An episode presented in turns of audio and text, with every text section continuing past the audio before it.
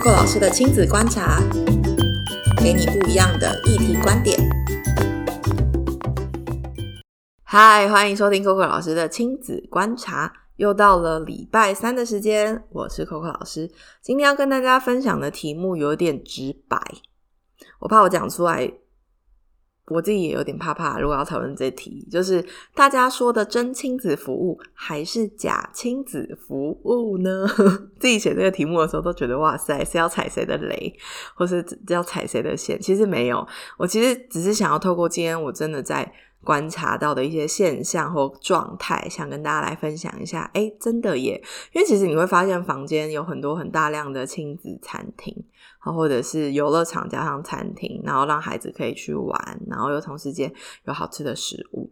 它其实我觉得很有趣一件事情是，这些地方大量的开设，当然很多人都会有一个迷思，就会说什么啊，亲子的钱很好赚呐，什么之类的。好，拜托，我在那一个业者的角色告诉你，超难的。你知道为什么吗？因为我们希望真的给孩子好的品质跟好的。维护跟好的体验，你知道要花费的维系工程其实是比平常还要多非常多的，所以消毒要比别人多很多次啊，然后食物也要比别人处理的更仔细啊，然后每一件事情其实都要很小心，所以其实它相对应的成本是高的，没有大家想象的啊，亲子很好赚呐，根本就很难赚。好，但今天要谈的其实不是这个，今天想要谈的一件事情是，我不知道你有没有去过有一个博物馆，是我们很早期就有。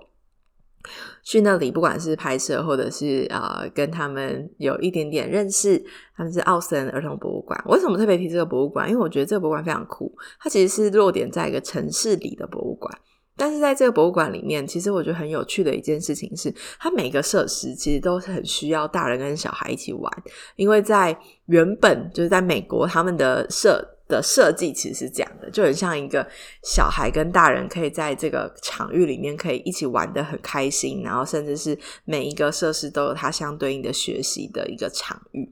可是我觉得很有趣，就到了台湾，你会发现各个城，就是我们到各个地方都有一样的问题是什么？就是你知道孩子很长就会自己在玩，然后呢，大人可能就会因为大家平常也很累嘛，所以我们就会找到。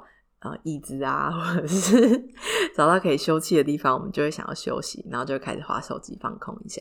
这没有对错，但是你会发现一件事情，它其实就失去了本来想要一起共玩跟共学的这个可能性。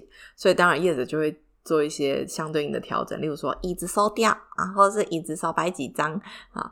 那但是他还是在楼上会有咖啡厅，那就会发现哇，咖啡厅满满的大人，然后就会告诉小孩说啊，你玩完再回来找我哈。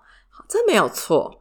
当然，大家都需要休息，但其实我觉得很有趣一件事情。今天想要跟大家谈的就是什么是真亲子服务跟假亲子服务。其实我觉得回过头来，今天想要讨论的是，哎，那我们可以怎么样善用这些亲子服务，真的帮助自己跟孩子达到有效的学习，甚至是玩的够起劲，甚至是玩到点。所以，像例如说农人餐桌、大叔先生的家，其实都是很经典的亲子。餐厅，或者是大家知道这些场域，但其实这几年有没有发现一些很有趣的场域？例如说，像是嗯，咖啡厅，它特别为妈妈设计，它可以哺乳，或者是能够摆放孩子的婴儿床，然后让家长可以一部分喝咖啡，一部分又有地方可以帮助孩子，他能够自己休息，或者是能够方便他能够带领这样所谓的更小年龄层的孩子。好，所以到底。这些服务其实回过头来，今天想跟大家谈的一件事情是，服务这件事情并不单只是谈便利性而已，不是只是便利方便你，让你带孩子来，然后我我我就可以让他自己玩乐，然后我可以休息。当然，我觉得这某部分这很重要。所以，另外一部分是，那在他玩乐的每一个过程当中，我们是不是能够参与进来，甚至是？让每一个场域都能够让孩子可以自主性的学习。我们刚刚先只有讲餐厅，我觉得餐厅是一个最大家可以理解的场域，但这个场域其实还是可以拉宽到很多不同的地方。例如说，博物馆、美术馆其实也是一个很好的呃，让家长跟孩子可以去的亲子场域。所以举例来说，经典的故宫或者是北美馆这些地方，其实都有儿童中心，然后让你可以放孩子去。或者说，可能桃园大家可能比较熟悉，比如说桃园大型木艺生态博物馆，OK。然后每一个博物馆其实都有为孩子开始为孩子预备一些孩子可以学习的场域或服务。所以刚刚我们讲到的，从餐厅，从呃，博物馆到下一个其实是，例如说饭店，OK，亲子饭店其实也是特别因为疫情的关系，所以大家开始往那边去，周末都会去那里玩耍。例如说大溪的威斯汀也是一个还蛮经典，大家都会想要去那里度假，不想出来这样。然后例如说像很典型的赛车跑道的饭店，所以其实我觉得另外一个层面是，呃，我也很想谈谈这件事情，是说。我们把硬体降临化了，也就是说，我们在饭店主要的场馆空间里面开始有所谓的。儿童设施就真的等于亲子服务吗？其实我觉得不尽然。也就是说，过去可能一点零的世代会是针对于硬体的改建，我觉得这是很棒的，因为先有硬体吸引人过去。但是我觉得开始进到第二个阶段了，也就是软体。什么叫软体？也就是说，在这些硬体上，我们要怎么样帮助？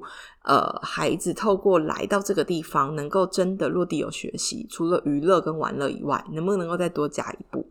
所以我去饭店里，我除了玩以外，我同时间可以有阶段性的学习，针对于不同年龄层的孩子。那这个玩就同时间加上了一个教育意义，而让这个玩的质感就提升了。所以，其实我觉得台湾走到下一个阶段，就是针对于这些所谓的亲子设施，它不单只是硬体的增加，更重要的其实是在软体上怎么样能够增增加它的丰富度，甚至是真正的结合教育性。好，那我们再拉远一点来谈这件事情。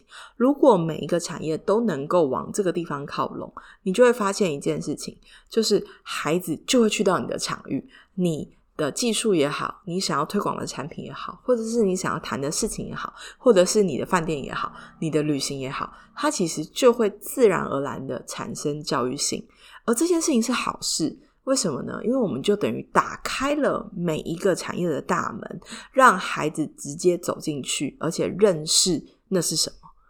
所以，如果很多人问我说：“Coco，你觉得到底什么是亲子服务？到底什么是亲子体验？到底是什么？”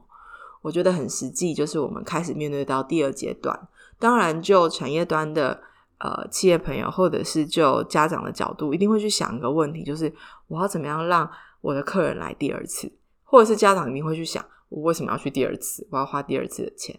所以那些第二次跟第三次，已经不单只是好玩而已。除了好玩以外，还有没有办法增加相对应的内容，而让这个体验感可以增加？好，或者是让。不同年龄段的孩子在这个硬体的场域里面有不同的学习，针对于他现在的发展跟状态。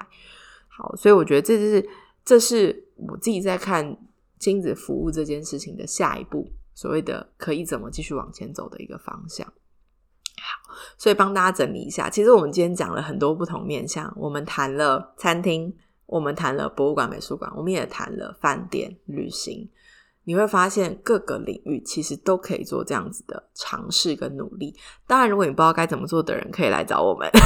但除了这个以外，其实我觉得呃，有一件事情很重要的是，呃，怎么样去拉宽它的那个范畴，跟怎么样让孩子也参与在其中，而赋予教育意义性。我想要今天最后一样是一个小小工商时间，但是我想要举一个案例给大家听。呃，我有参与一个计划，是二零二零的桃园儿童人权日，我觉得还蛮有趣一件事情，想跟大家分享。因为其实在这个专案里面，其中有一个呃项目是礼要给孩子的礼赠品。然后那时候我在跟团队发想这件事情的时候，我就说，我们可不可以不要只是采购礼赠品，我们可不可以真的做一个孩子可以理解的东西？然后让他们的全家人可以透过这个礼赠品能够多一点的互动性，所以我们刚刚就把所谓的亲子体验落点到一本绘本跟书里可以怎么做。他今年的题目是桃园儿童人权日，但是大主题叫做大人听小孩说，所以在设计这个绘本的时候，那时候哦，我是这本绘本作者。我在设计的时候，我就一直在思考什么是小孩的权利。所以那时候我在绘本里面，我就提了十一、十二个点。例如说，我想要有一间大房子，好让孩子提出来说，那如果你很你很害怕的话，你最想要躲在这个家的哪边？好，例如说，像是里面还有一题是，呃，请你圈出你想要的食物。因为在人权里面有谈到一件事情，就是孩子他能够享受他应得的食物，他能够肚子得饱足。OK，然后请他们圈出来。还有例如说，嗯，我记得有一个是我请孩子圈出你觉得你身体不应该被别人碰触的地方，好，请你圈出来。OK，还有例如说，像是我看到大人说谎的时候我会生气，那你觉得当你看到的时候，你要跟大人说什么？所以其实我觉得这个这本绘本跟这个案例其实很典型，就是我们用一个案子，然后把儿童体验甚至是亲子服务跟亲子互动这件事情，真的弱点在一个所谓的免费的礼赠品的制作身上。OK，当然这本绘本真的是买不到，然后听说是有限量，然后应该是只有在桃园的这个活动现场才拿得到。但我自己其实看完之后还蛮喜欢的。我们从儿童权利公约，然后到延伸到孩子有什么样的权利，更重要的是我们给他一个情境，然后让他们自己提出答案。例如说，我想跟世界各地人当朋友，我们都长得很不一样，但是怎么做？然后让他们画成一条线，把不同颜色的人，不同呃。来自不同地方的人，他们可以做朋友的方法等等，我觉得这都是很好的互动形式。所以，其实我觉得透过这件事情，想跟大家说，到底有没有真的亲子服务跟假亲子服务？我觉得不能用真假来说，只能说它真的落实到哪里。所以，其实呃，亲子服务不单只是业者的责任，更重要的是家长怎么样参与在其中。因为其实我们都很努力，希望把更多的好的内容给大家。当然，除了玩乐外，下一步我们怎么样晋升？把教育的结构，甚至是啊每一种不同年龄层孩子可以学习到的体验点也融入进去，让不同面向的产业能够变成孩子的教室。但更重要的事情是啊，我们从家长开始，然后大家一起努力，因为这才有可能真的打造一个给孩子很棒的学习场域。所以希望这集节目。听的理解，然后我也希望你会喜欢这一题，让我们一起继续努力，因为最后受惠的肯定不会是我们，肯定是那个下一代的孩子们。今天这集到这，要跟你说拜拜。